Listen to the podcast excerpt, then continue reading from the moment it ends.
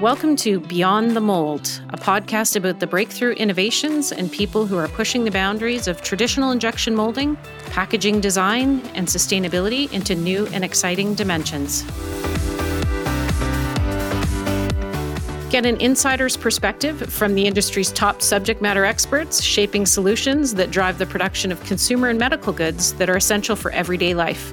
What can you expect? Thought-provoking discussions highlighting today's current challenges and emerging trends. The trend towards more sustainable packaging and manufacturing processes is here to stay for the long term. Successful beverage producers are playing offense, proactively adapting, pivoting, and accelerating in order to meet new challenges and opportunities in both the short and long term. The industry is demanding more from injection molding. They're demanding tighter molded part tolerances, part design flexibility without being limited by the process, higher cavitation, and faster time to market.